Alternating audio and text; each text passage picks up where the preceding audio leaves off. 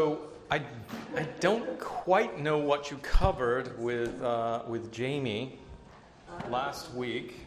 He gave me some outline. Uh, I know you were going over section, uh, I mean, chapter one, obviously, of the Westminster Confession of Faith, which deals with what, Graham? Oh, no. Scripture, that's correct. Chapter 1 deals with Scripture. So if you go ahead and turn in your uh, little hymnals to the back to page 919. Oh, so conveniently, they have a copy of the Westminster Confession of Faith back there. Oh, so. Isn't that convenient? It is convenient. All right, so we, um, when we uh, get started on this, I'm going to really be um, jumping off from uh, section 1.1. Now, section 2 obviously outlines the various books uh, that the Westminster Confession of Faith identifies as part of the Bible.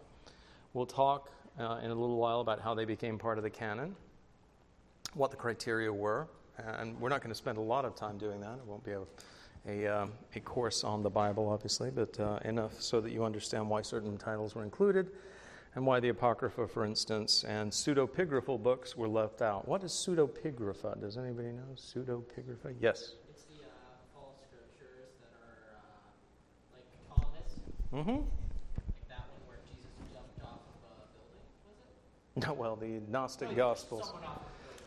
Did he? Okay, I'm not, uh, I'm not familiar with that. But uh, yeah, the pseudepigraphal documents were documents that were written under the titles of apostles, but there was no possibility that they were actually written by apostles because they were much later. They expressed Gnostic doctrines or philosophies that only began to really get popular in the second and third centuries and uh, just were not in keeping with the rest of, uh, of Scripture. Um, heretical books, in essence, that were claiming to be part of, uh, of Scripture but had no right to, um, uh, to say that. So, what's going on? All right. So, general revelation we already discussed before. Oh, wait, I, I haven't prayed, have I? I need to do that. Let's go ahead and do that. Gracious God, we pray now, Lord, that you would be uh, pleased to be here and that you would uh, help us to understand your word, help us to understand uh, the Westminster Confession of Faith, which seeks to summarize its teaching. And I pray that we would grow in our knowledge and uh, that we would become Bible literate and also theologically astute, Lord. You can do this. Uh, and we pray that this wouldn't happen so that we would be puffed up, but rather so that we would be better able to explain the scriptures. We remember that as Ezra was preaching after the uh, wall had been completed, he was preaching from your word, that the Levites went about explaining the scriptures to the people who were listening so that they would understand them better. That is our desire. We want to make clear, we want to make plain those things that you would have people know, the things to be believed and the things to be done, so that their lives would be better ordered and that their eternity would be assured. And we pray this in Jesus' holy name. Amen. All right, so um, taking a look then at the, uh, the doctrines of general and special revelation. Uh, Graham, why don't you go ahead? I'm going to keep picking on you for just a little while. Um, why don't you go ahead and read section 1, part 1?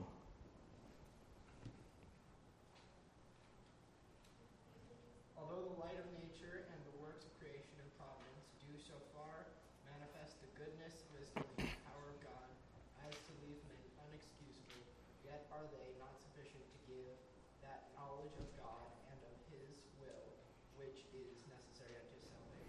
All right, so basically building on a, uh, an idea that we, we understand. You guys know from uh, uh, Psalm 19, and Psalm 19, verses 1 through 3, speak about what? What phenomena? What is Psalm 19? Heavens declare the glory of God, right? Uh, as we look to the stars, as we look at nature, there is an irrefutable evidence in creation of God's existence. Everywhere we look, we see evidence of God, the, the very existence of life, the building blocks of the universe, uh, and the perfect order of the universe indicates that there's an author there. But, Eileen, let me ask you a critical question. Is there enough information in salvation to tell us who this God is and how to be saved by Him? In creation. Did I? What did I say?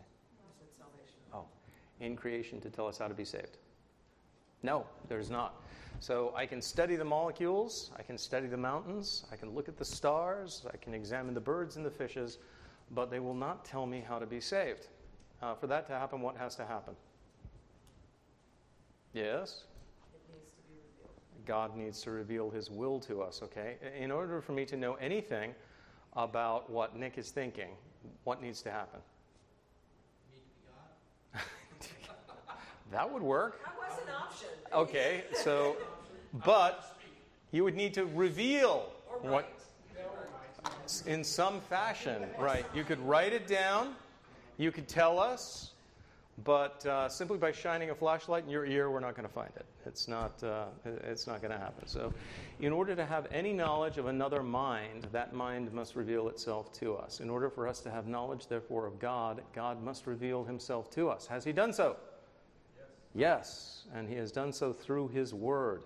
Okay, therefore, as we were talking about before, the Westminster Confession of Faith starts not with God, but in the place where God has revealed himself by talking about Scripture. And in that section that Graham just read, uh, we found that um, uh, it is necessary for our salvation that God would reveal his will to us. So uh, we understand that the fall has affected general revelation. The world is a fallen world. That's why there's sin and sickness and death and so on. And also, there has been a noetic effect of sin, something that affects the way that we think. Our thinking has fallen as well. And our tendency is not to worship God, but to worship what? His, or ourselves, creation, the created things. Okay? Uh, Romans 1:18 talks about the degeneration that's occurred. Although we know there is a God, and we remain inexcusable as a result, okay, we should know there's a God who's worthy of our worship. We instead worship his creation and the things that are in it, okay, and then we gradually degenerate morally, don't we? We get lower and lower and lower on the moral scale, and that's clearly not a good thing. Um, within our hearts, though, there is still, uh, although the image of God has been broken within us, is it completely obscured? No. Okay, so there are still some remnants of God's original um, imprint upon us. So, therefore, we saw that in the fact that no matter where we go in the world, we still find a moral code that, unless you've been to an American university, will still generally point you in the right direction to good or evil. It really, the sad thing is, it really does take higher education, re education, as a matter of fact, to break somebody from uh, the basic moral blueprint that God has put in their, uh, in their hearts. Somebody go ahead and read uh, Romans 2 and 14 and 15.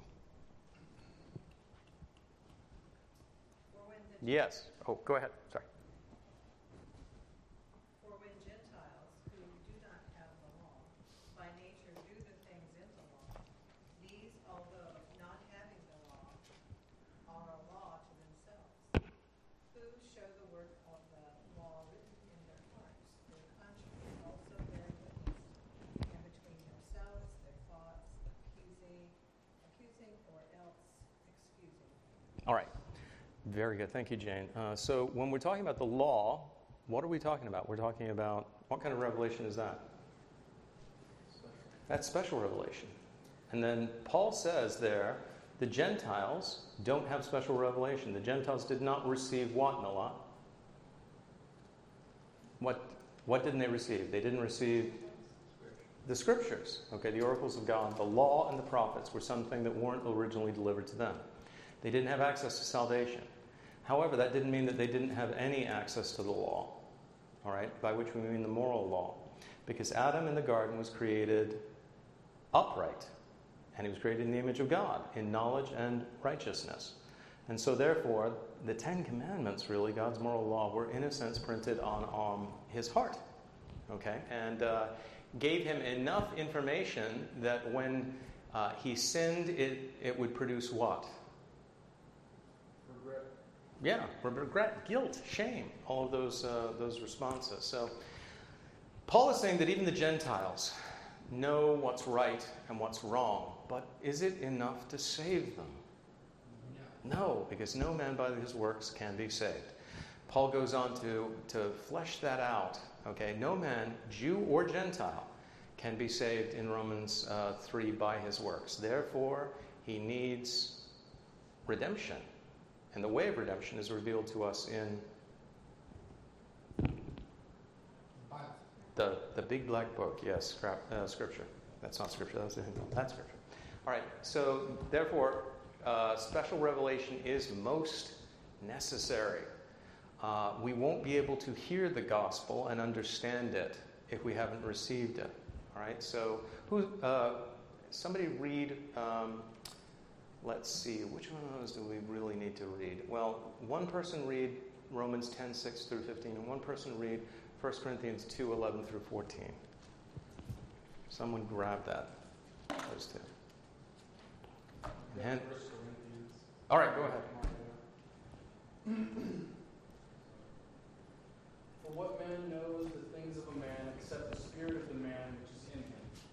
Even so, no one knows the things of God except the Spirit of God. Now we have received not the Spirit of the world, but the Spirit of who is from God, that we might know the things that have been freely given to us by God. All right, so something that uh, I'm, I'm stopping you right uh, there, but you, you'll continue in just a moment, so hold on. Uh, the, the idea being that who knows uh, what lies within this uh, within a man except the, his, his spirit, and so who knows what God uh, needs to tell us except God, and the Holy Spirit has revealed these things to us. First, He revealed them to the apostles and the prophets, and then through them we have them in Scripture. If we do go on. I'm so sorry. These things we also speak not in the words which man's wisdom teaches, but which the Holy Spirit teaches, comparing spiritual things with spiritual. But the natural man does not receive the things of the Spirit of God, for they are foolishness to him, nor can he know them, because they are spiritually discerned. Now, that hits on another point that's made again and again in Scripture, which is uh, can the natural man understand the Word of God when he reads it? No. No, because he, in a facile or a surface way, that's very good. He, he needs what, therefore? He needs, he needs the Holy Spirit. He needs regeneration. He needs a new heart. He needs inward illumination. Then he'll be able to understand. All right, who's got Romans 10? Yes, go ahead, Rhoda. Romans 10, 6 through 15. But the righteousness based on faith says, Do not say in your heart, Who will ascend into heaven? That is, to bring Christ down. Or, Who will descend into the abyss? That is, to bring Christ up from the dead. But what does it say? The word is near you, in your mouth and in your heart. That is the word of faith that we proclaim. Because if you confess with your mouth that Jesus is Lord and believe in your heart that God raised him from the dead, you will be saved. For with the heart one believes and is justified, and with the mouth one confesses and is saved. For the scripture says, Everyone who believes in him will not be put to shame. For there is no distinction between Jew for the same Lord is Lord of all, bestowing his riches on all who call on him. For everyone who calls on the name of the Lord will be saved. How then will they call on him in whom they have not believed? And how are they to believe in him of whom they have never heard? And how are they to hear without someone preaching? And how are they to preach unless they are sent? As it is written, How beautiful are the feet of those who preach the good news. All right. So here we have the importance not just of the word, but of the messenger.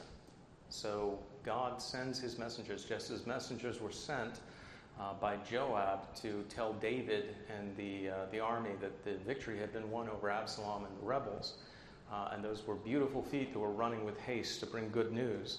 Uh, so, too, um, we are sent into the world, that is, God's people are sent into the world, in particular his messengers, his preachers, um, to, pre, uh, to proclaim the word of God. Without that, people can't be saved. We, we can't figure it out ourselves. That's one of the points that's made again and again. Special revelation is necessary.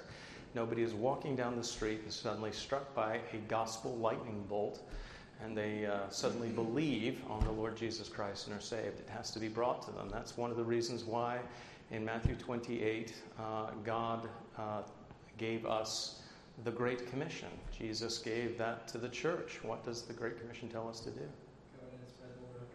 Yeah, to go into all the nation, uh, to go and make disciples of all the nations. All right, um, teaching them all things that I've commanded you to teach the word of God to to all the nations. All right, so let's go to the next. Sorry. So special revelation. Therefore, it pleased the Lord at sundry times, says the Westminster Confession of Faith, and in divers manners to reveal Himself and to declare that His will unto His church. He speaks to His people. or has spoken to his people. Let's go all the way through chapter 1 and, and finish uh, 1.1. Uh, starting with therefore it pleased I'll, I'll, go ahead and read therefore it pleased the lord at sundry times and in diverse manners to reveal himself and to declare that his will unto the his church and afterwards for the better preserving and propagating of the truth and for the more sure establishment and comfort of the church against the corruption of the flesh and the malice of satan and of the world to commit the same wholly unto writing which maketh the holy scripture to be most necessary those former ways of god's revealing his will unto his people now being ceased. Wonderful news, but for some it's going to be an irritating word, as we will see. Okay, so first, in Hebrews, bearing that out, Hebrews 1 1 and 2. Anybody already got that? Say what? No, no, that uh, that's Elijah and Elisha. Yeah. So, who? Anybody? Yes, go ahead, Nick. God, who at various times and in various ways spoke in time past to the fathers by the prophets, has in these last days spoken to us by his Son, whom he has appointed heir of all things, through whom also he made the world. So um, he speaks of Christ, that is the author of Hebrews, as the pinnacle of revelation. God has spoken to us through prophets and apostles, but he spoke um, in, particularly in these last days by his Son uh, the word uh, incarnate there. Who's got uh, 2 Peter 1 19 through? Okay, Ellen. And so we have a prophetic word confirmed, which you do well to heed as a light that shines in a dark place, until the day dawns and the morning star rises in your hearts. Knowing this first, that no prophecy of Scripture is of any private interpretation, for prophecy never came by the will of man, but holy men of God spoke as they were moved by the Holy Spirit. Right, right. Okay. So nothing in Scripture is, is a private word. Okay? It was all spoken by the Holy Spirit through holy men who, who spoke as they were moved by the Holy Spirit. Uh, so their word is literally the word of God. All right? Uh, and we learn from Paul that that is plenary verbal inspiration, that every word, okay, everything breathed out by uh, the, the Spirit um, in the Word of God is the Word of God. Okay, so it's not merely that the, word, uh, that the Word of God is contained in the Bible. We confess that the Bible is the Word of God. Now, does that mean that there are no, that it is utterly free of errors in its transmission? No, we believe the autographa were, uh, were absolutely um, inerrant when they were first set up and set down, but there can be copyist errors. We've talked some about the uh, numbers that are sometimes uh, mixed up, um, but there are no there are no copyist errors, no variations in all of the, any of the major doctrines within Scripture. So Scripture is our infallible rule and guide for faith and life and practice. So it tells us how to live. Let's go to the next. Um, and so we learn about the, the necessity of Scripture, and afterwards, for the better preserving and propagating of the truth, the Westminster Confession tells us, of the more sure establishment and comfort of the church against the corruption of the flesh and the malice of Satan and of the world, to commit the same wholly unto writing, which makes the Holy Scripture to be most necessary, those former ways of God's revealing his will unto his people being now ceased. Can people lie? Yes, they can. Can people make terrible mistakes? Yes, they can. Can the scriptures lie and make mistakes? No. Okay, so uh, in the scriptures, we have a straightforward and true. Now, we can misinterpret scripture, we can misunderstand scripture, we can be ignorant of scripture, but scripture is still true. And if we look to it, we will find uh, that which we need to know. All right, so who wants to, let's talk about deception. Yes, go ahead. We can, uh, but it's, it's rare to find a modern translation that gets it so wrong that um, it's actually deceptive. That uh, the only one uh, exceptions we would we'd say to that are um, translations that are made for cults, like the New American, uh, not the uh, New World, sorry. Yeah, I just made the New American Standard into a uh, cultic Bible. Mommy's favorite Bible is cultic. Anyway, no, that's sorry, Graham. So it's the New World Translation, which is the Jehovah's Witness translation, and um, some of the liberal translations, I would argue, uh, deliberately mistranslate things in order to uh, err on the liberal side. Uh, the RSV, for instance, uh, in attempting to um, uh, move away from the idea of the virgin birth makes, makes her into a maiden, uh, stuff like that. And there are some translations that are so loose and ridiculous uh, that they aren't, they don't really qualify as uh, a translations. Uh, like the message isn't really a translation. The no living isn't really a translation. So, So, Yeah. first translation of the Torah.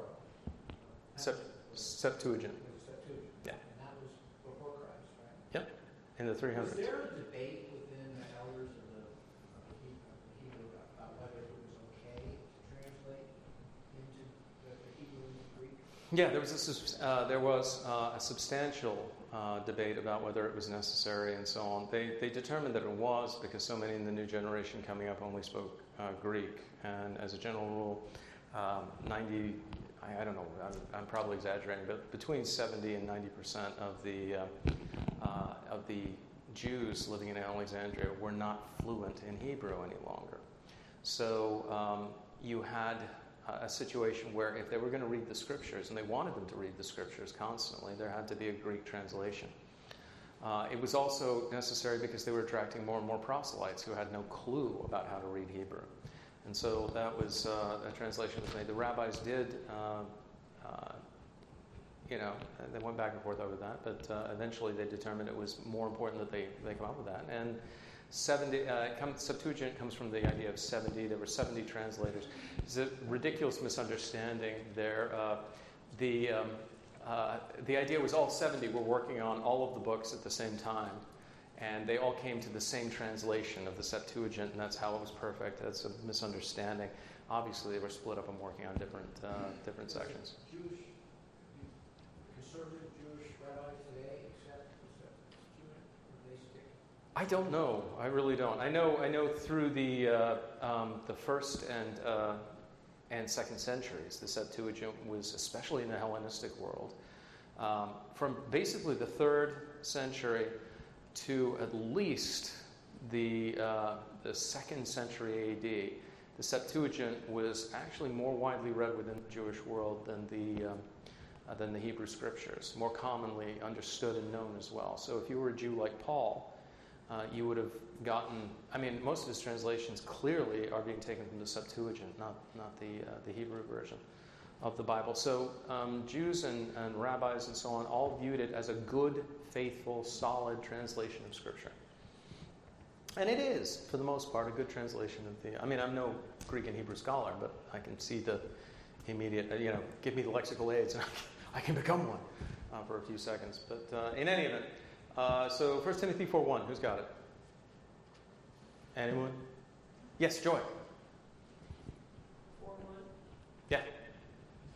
Now the Spirit expressly says that in latter days some will depart from the faith, giving heed to deceiving spirits and doctrines of demons. All right. So we are um, told, uh, and Paul is writing. Is he writing about what's going on in the world? Well, yeah, but specifically, he's writing to Timothy and warning him about things that are going on in the Church. church.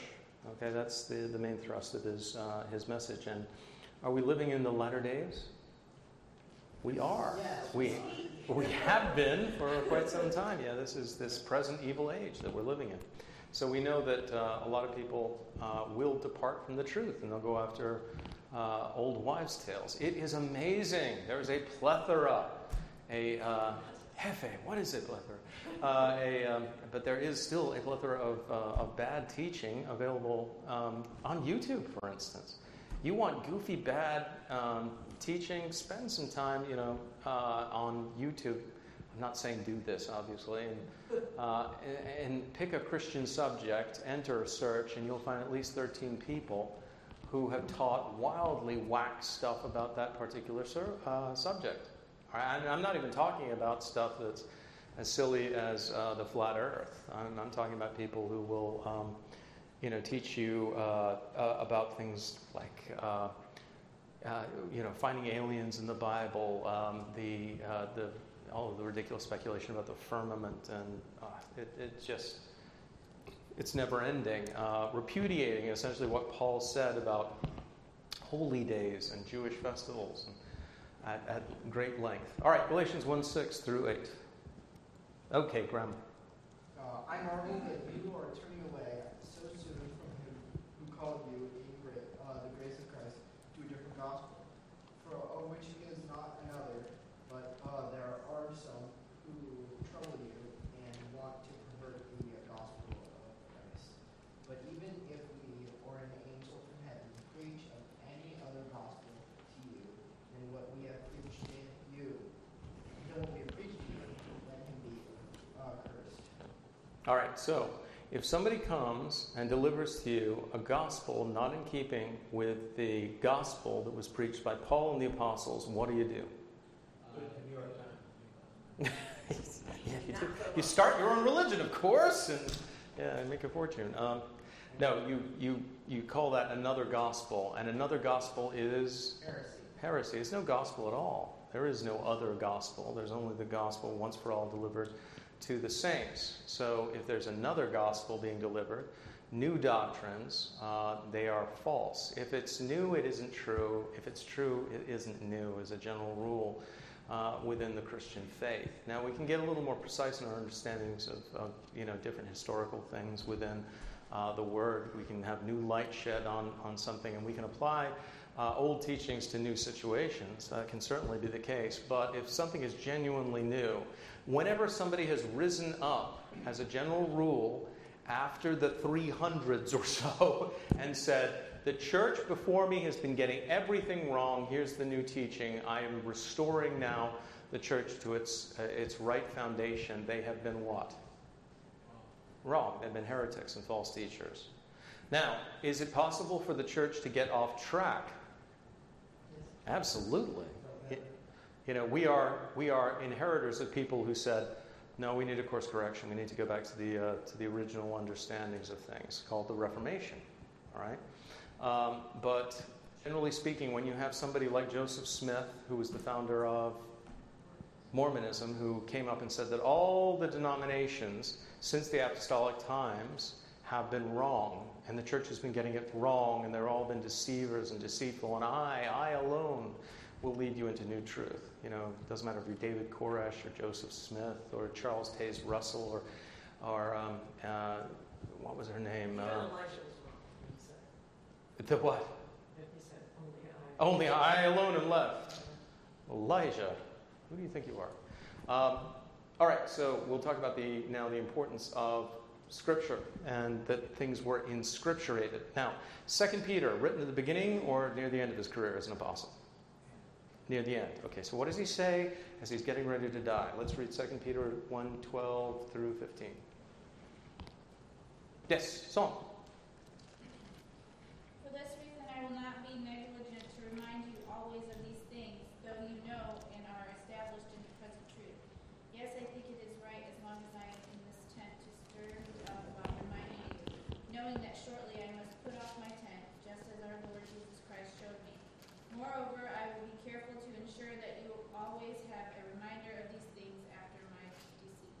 Okay, so what's the tent he's talking about there, Son? His, like, um, his life, his body. Yeah. So he's saying, I'm going to put off this tent. I'm going to stop tabernacling here on earth. It's a temporary, uh, it's a temporary location, a temporary dwelling. Um, and I'm going to go to heaven. Uh, and at this point in time, he was reminding people about what they were supposed to believe while he was in his present earthly tent. How? Do, do. How was he telling people what to believe? I mean, in this book, he's actually writing. Okay? Yes, he, he's writing. But generally speaking, the apostles taught orally through preaching, right? But he said, I will make sure that you have a trustworthy way of knowing the truth after I'm gone. And he didn't say, My ghost will come back and will haunt the church and bring, uh, you know, ooh, I'm telling you the truth. That kind of thing. That's not going to happen. What was he talking about there? His writings, the, the, the very things that he um, uh, was sending to them there. Now, the, uh, one of the major contributions that uh, Peter made, apart from 1st and 2nd Peter, was what? What was his major contribution to the Bible? Aside from his, uh, his work in the Acts of the Apostles. Try again. Okay, it's a gospel called Mark. Mark, right. Uh, the, uh, the consensus is that he worked with John Mark to produce the gospel according to John Mark, thank you. Uh, the gospel according to Mark. Okay, so who's got John 2023? John 2023. Hello, Naya. Good to see you. And Brian as well. John 2023. Who have got it? Okay. John 20, 23, and forgive the sins of any they are forgiven them. If you owe forgiveness to any, Clearly, that was not the, uh, the section that I was looking for. Is that really John 20, 23? Really? I'm sure it is. Hmm. Oh, dear.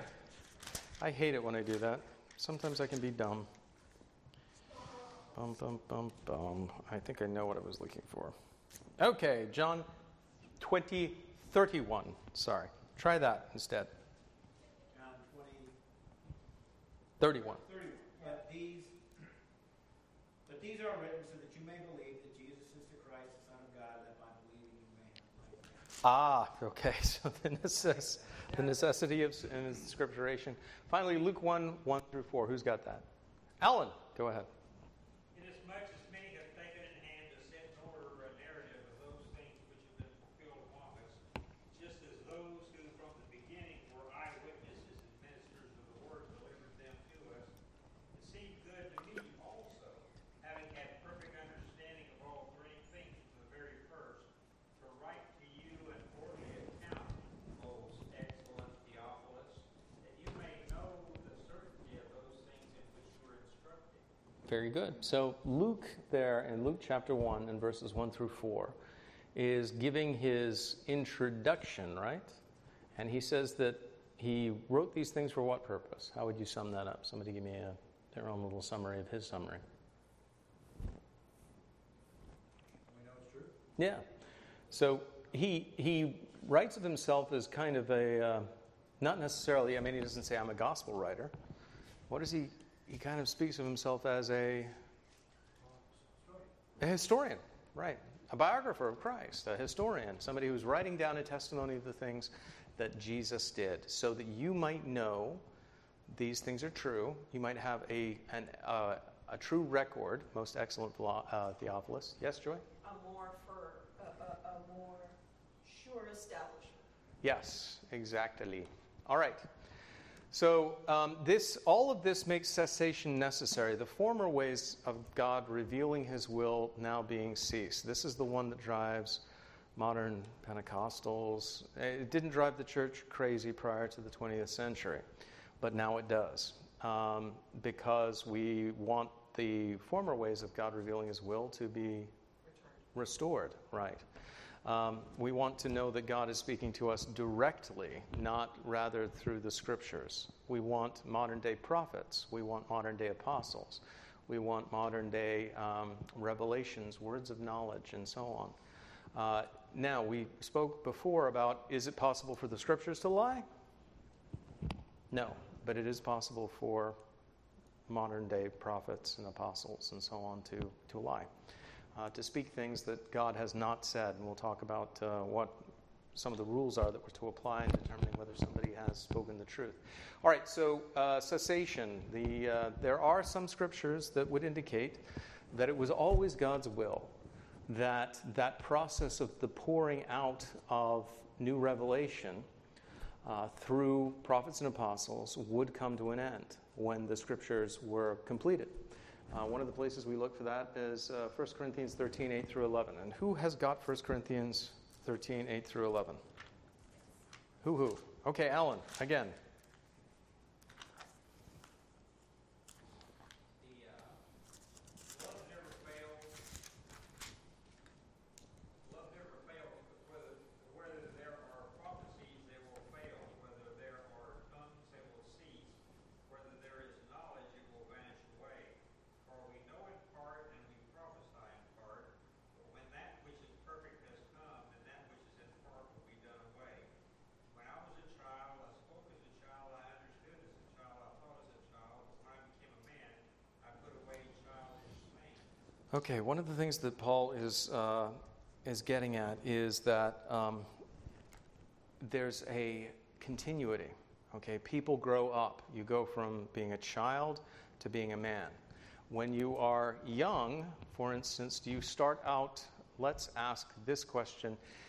Nate, when you were very young, did you start out running as fast as you possibly could and doing well? Okay, so you started out walking, right?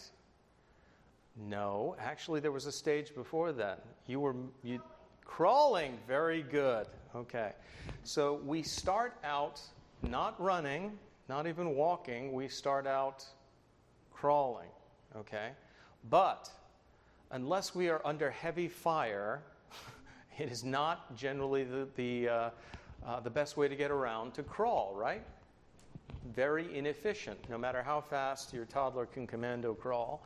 Sometimes they are amazingly quick. Um, yet it is still better to go on two feet. Yeah. Right? Okay, so we go from that which is less perfect to that which is more perfect, God willing.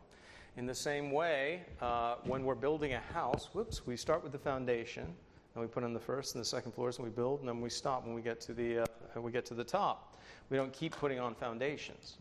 Uh, it's a general rule also that when that which is perfect has come, that which is less perfect goes away. All right, we don't need it. Now that we have the scripture, that which was used in building up the scripture is no longer necessary and would derogate from it, would take away from its perfection. We'll talk about how that's the case uh, later. Jude 1 3, who's got that? Yes, Alan. Jude, a bondservant of Jesus Christ and brother of James, to those who are called, sanctified by God the Father, and preserved in Jesus Christ. Mercy, peace, and love be multiplied to you. Beloved, while I was very diligent to write to you concerning our common salvation, I thought it found it necessary to write to you, exhorting you to contend earnestly for the faith which was once for all delivered to the saints. Okay, contend for the saints, uh, contend for the saints, contend for the faith once for all delivered to the saints. The idea of the finality of the deliverance uh, is there.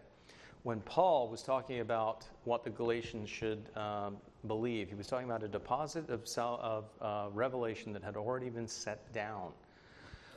The expectation is there will be no longer a continuing stream of new revelations once uh, revelation had been established. Once that which is perfect had come, that which is less perfect uh, ceases.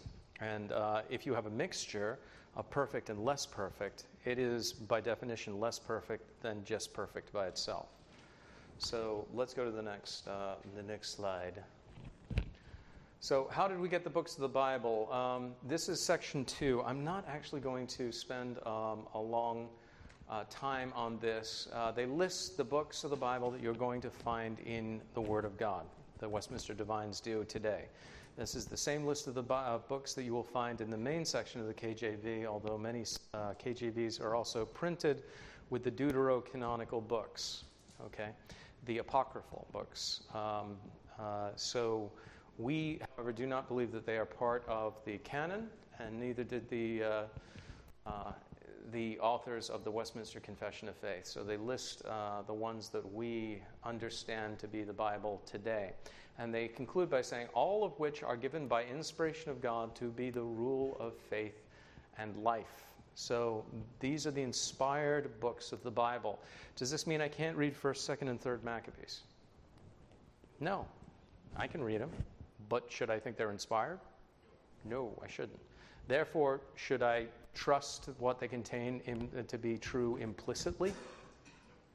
No, I should not. Um, it may be helpful, uh, and there's a lot of good historical information within Maccabees. Uh, it does record a uh, particularly tumultuous time in the history of the Jews in the intertestamental period, but it's not, it's not a book of the Bible. It's not the Word of God. None of them are. All right, let's go to the next. All right, so what is cessation? Uh, rather than me reading that, um, who would like to volunteer who's got a good voice and who wants to uh, speak loud? That section from B.B. Warfield, his brief and untechnical statement of the Reformed faith. Who got it? There, Yeah, you can do it, huh? I believe that God authentic, authenticated his prophets and apostles as agents of revelation by mighty acts of his power employed by him as signs whereby all men should confess concerning those who are gifted with such power. We know you are a teacher sent from God, for no one could do the things you do lest God were with him. And I believe that the great outpouring of such miracles displayed in the ministry of Christ and his apostles signified the breaking into history of God's promised kingdom, which kingdom, when established in its fullness, will issue in the miraculous renewal of all creation, and that until such time, God is at work bringing men and women into that kingdom through the supernatural work of regeneration. Okay. So, what is B.B. Warfield saying there about the, the reason, one of the main reasons for uh, miracles being given? Yes, Graham. To verify the fact that they came, uh, that they were, that they were accompanied by him to God. To authenticate God's agents. All right? Anybody can come in and say, uh, it doesn't take anything at all to say, Thus saith the Lord, right? But it does take a lot for somebody to say, Arise and walk to a paralytic and then have them get up and actually do it. Or to raise somebody from the dead. Or to survive being bitten by a viper with no uh, harmful side effects or anything like that. Uh, these are things that the apostles did because they were given uh, the power of the Holy Spirit to do so. And the reason that they were given this, says Warfield, is to authenticate them as God's agents so that they would be known as people who were laying down the faith, giving true information, a teacher sent from God. Uh, so during all of these, um, all of these events, God is at work bringing men and women into that kingdom through the supernatural work of regeneration. Now, we remember that that's the objective salvation of mankind. Is that miracle still going on? Absolutely. One of the things that we need to remember is when we say that the original uh, miracles that were meant to authenticate God's agents during the period during which Scripture was being laid down, uh, that they have ceased, we're not saying that God no longer works in the world. We're not saying that He no longer miraculously heals in response to prayer, for instance. We are not saying uh, that the miracle of the far greater miracle of being saved from your sins, regenerated inwardly, that that has ceased in any sense. Or that God has nothing to do with his creation. That's also ridiculous. However, when we, uh, when we read about men being raised from the dead, should we expect that to be happening in our own age? No. And this is one of the reasons why Benny Hinn's ministry does not go from town to town and cancer ward to cancer ward, healing all of the, uh, all of the people who are within. So let's go to the next and continue that. All right, volunteer to read section five of the brief and untechnical. Okay, go ahead, Rhoda. I believe that because God has completed his revelation in Jesus Christ, the former ways of revealing his will are now ceased. And because the final and manifest establishment of his kingdom is yet to come, God does not now choose to publicly display his miraculous power. Nevertheless, I believe that God is directly upholding and governing his creation, moment by moment, that God faithfully supplies the needs of his people through his constant providential care, and that he often blesses them with special providences wherein he strengthens their faith and displays his special love for them to the world. Okay. So has God stopped loving us because these things have been taken? Not away, not not at all. He continues to uh, uh, to do that. All right. So that's the basic idea of cessation, as summarized by B.B. Warfield. Let's go on to uh, the next slide. All right. So having read that, we have to deal with this now. Going uh, around the uh, you know the the top, we um, the oldest slide is actually the one in the middle there. That's uh, Aimee Semple McPherson at uh, the Angelus Temple in Los Angeles. She was uh, she's known as the Queen of Pentecostalism. That was from the 1930s. We got, of course, Benny Hinn. Uh, we have 1950s uh, backwoods pre- uh, Pentecostalism, healing, and so on. Um, Pentecostalism's all around. Yes. No, the Azusa Street revival was actually in the 1900s, early 1900s. So, um, and we'll talk we'll talk about that in just a second. We'll get to that slide. But when we say cessation and would like to move on, we have to go. Oh, wait a minute. All right, and we have to admit at this point, stepping back, cessationism, while it was the majority report from uh, 100 AD to 1900, it no longer is the majority report within American Protestantism, or, I mean, I'm sorry, uh, within um, Christianity, generally speaking, and Protestantism in particular. So let's go to the next uh, slide. So if we take a look at uh, worldwide, if we talk about Christians by movement, um, we have the uh, evangelicals generally, 285,480,000 but absolutely dwarfed by the Pentecostal and charismatic movements together, both of which are non cessationists, with 548 million. Uh, 80,000, and that was in 19, uh, 2011. So that number will have mushroomed dramatically since that time. Pentecostalism, and in particular, uh, the Word of Faith movement, uh, which is the Benny Hinn, um, you know, and uh, Joyce Meyers, and, and so on, uh, version of Christianity is spreading like wildfire through um, Africa, Asia. In fact, in, um, people estimate within the southern, uh, the southern hemisphere of the world, uh, word of faith will be the, the dominant uh, variety of uh, Christianity uh, very soon. So, which is tremendously depressing. But moving, moving on. Um, there you go.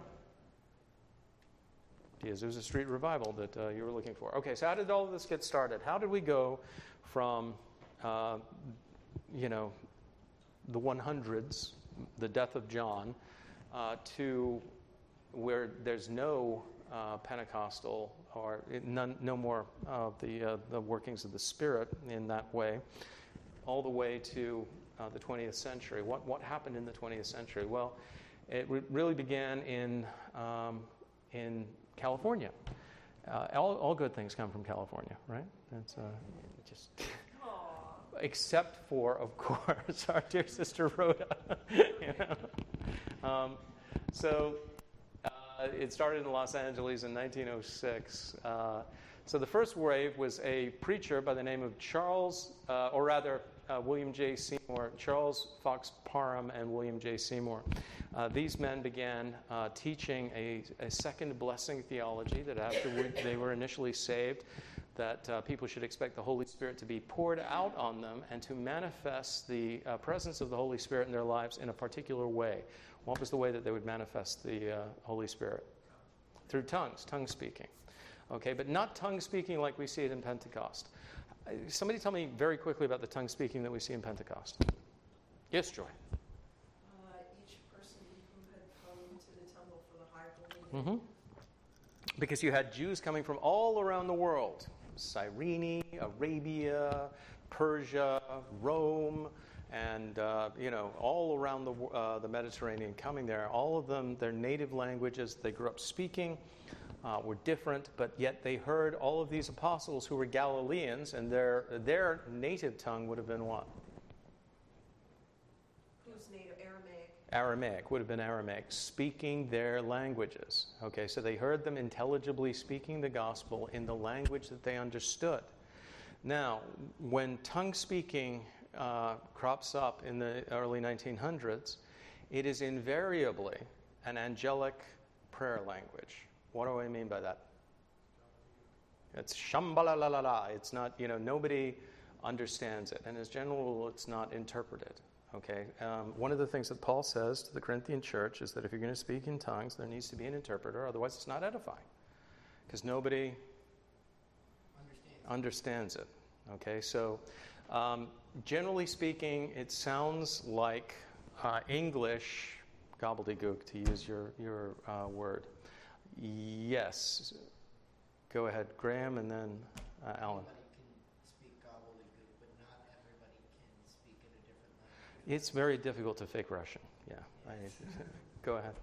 One commentary that I read said some of the pagan religions would speak gibberish like that, and then when uh, some became Christians, then they were just trying to imitate that. That was the reason that Paul said what he did, or wrote did. Oh, the, uh, it, uh, that you shouldn't be following that uh, in the in the uh, or believing that um, in the New Testament, the tongues, the glossolia, uh, are are definitely languages. Okay.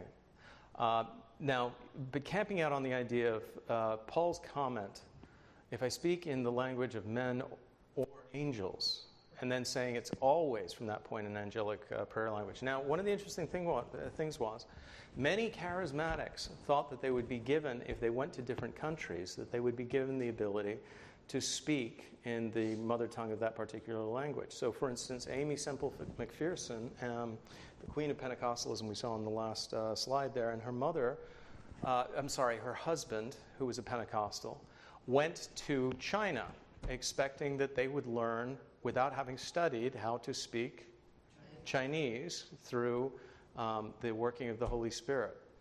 They didn't, and so they had to come back to the United States. So, but yet that didn't break them of their of their uh, belief. So, um, the, that was really the uh, origin of the Pentecostal uh, movement. All right, it started there and then grew exponentially. Um, they also adopted, apart from the belief in the second blessing, the belief in the sign gifts being restored. They um, adopted generally what's known as holiness theology. Does anybody know what holiness theology is? The idea that here on earth you can become perfectly holy. Part of the branch, and this occurred within the early stages of uh, Pentecostalism, there was, a, uh, there was also a breaking uh, in the Pentecostal movement between United Pentecostalism and the uh, other versions of Pentecostalism, and in particular the Assemblies of God. And the great break between them was over the Trinity. Uh, the larger part of the Pentecostal movement, the United Pentecostals, for instance, went on to become uh, oneness Pentecostals. They adopted modalism. It was a Jesus only belief, all right? So that, for instance, they baptize in the name not of the Father and of the Son and the Holy Spirit, but in the name of Jesus only. And they believed that there was only Jesus, but that he operated as the Father, he operates as the Spirit, and he operates as the, um, uh, as the Son of God as well. But that's, as I said, that's, that's modalism. That's not Trinitarianism. That's actually Unitarianism with, uh, with a modal expression. Graham. What's the point of believing that? It makes that makes no sense. Why not just believe in the Trinity? Uh, Where would you even get that from? the devil. but we're not supposed to say that. Anyway, moving on. Um, so that was one of the things that happened. So British Israelism, the belief that, uh, and, and there's various versions of this, the belief that um, uh, that Jesus came to uh, uh, to England, and that the uh, the British were actually an Israelite tribe that uh, that went on. Um, yeah, it's crazy, but there are people who, who believe that. People who believe that to this day. Uh, annihilationism, that people, uh, that there is no hell, that you're entirely destroyed. Uh, obviously, the holiness teachings, that you can achieve perfect holiness in this life. Is that true? No. No. Okay, you're not going to become sinless in this life. Uh, and tongues is a sign of baptism of the Holy Spirit, and so on. All right, so let's go to the next. Uh, the miraculous gifts of the Holy Spirit that they said had been either with the church but quenched or had been restored. There are two movements, and we'll talk about them. Uh, were these, um, and these are the various uh, the the various views uh, amongst Pentecostals. Okay, one of them is continuation. The idea that they never left the church but were mostly quenched except in small pockets. And you can see occasionally through the ages uh, enthusiasts or, or people like the Montanists, Tertullian was a Montanist. The Montanist movement uh, basically collapsed because their prophetess uh, and the various prophetesses kept getting major um, declarations or prophecies wrong.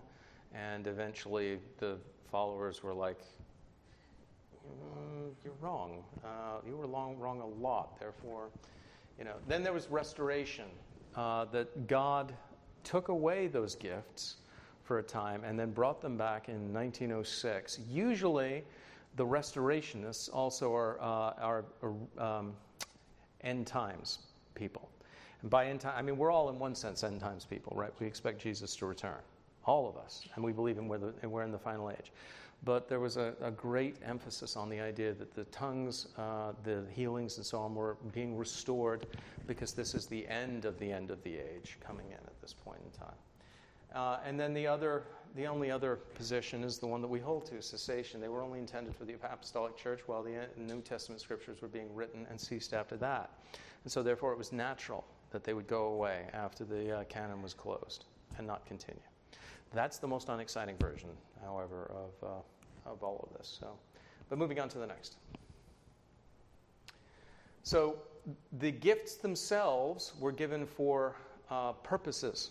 Okay, they were not merely magic tricks that were given in order to impress people. They were not. Um, they weren't purposeless. They had a purpose to them. So, uh, somebody read 1 Corinthians 12, 4 through 10. Who got it? Who has that? Got it? Okay, do it, Rhoda.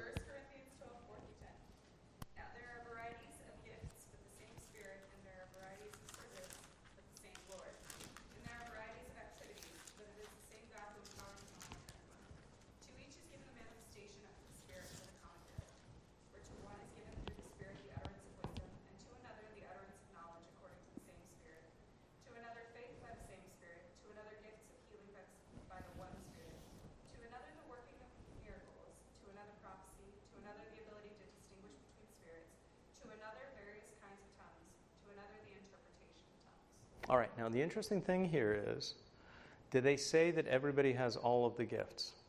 No. They say that individuals within the uh, Corinthian church would be given certain gifts, right? Tongues, interpretation, healing, prophecy. In the modern Pentecostal movement, you're expected to have all of them. All right, everybody is supposed to speak in tongues, for instance, whereas Paul says to some the, the, the gift of speaking in tongues was given but it's supposed to be universal there. And it's always, it was always given to edify the church, all right, to build up the church. That was the, uh, the point, not to uh, raise money, uh, not to um, make a big, a really big show. Romans uh, 12, 6. Who's got that? Romans 12, 6. Yes, Jane.